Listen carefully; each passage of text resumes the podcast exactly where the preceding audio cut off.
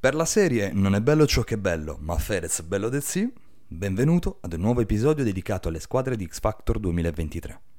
Sono Riccardo Di Vigiano e ti do il benvenuto a TG Kiwi, il posto a portata di cuffia dove rimanere sempre aggiornato su ciò che di nuovo e imperdibile i mondi della musica e del cinema hanno da offrirci.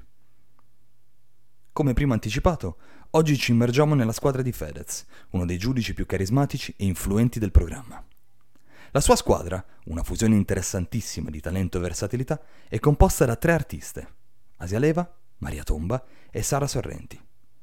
Cominciamo con Asia Leva, una giovane artista che incarna uno straordinario amalgama di contraddizioni. Con la sua grande capacità di esibirsi in modo artisticamente professionale, si rende agli occhi dei fan credibile e impattante.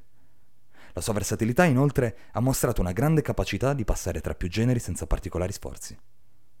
Dalla sua passione per il musical alla sua inclinazione per il rap, Asia è la perfetta incarnazione del gusto musicale del suo mentore Fedez, che ha creduto fortemente nel suo talento.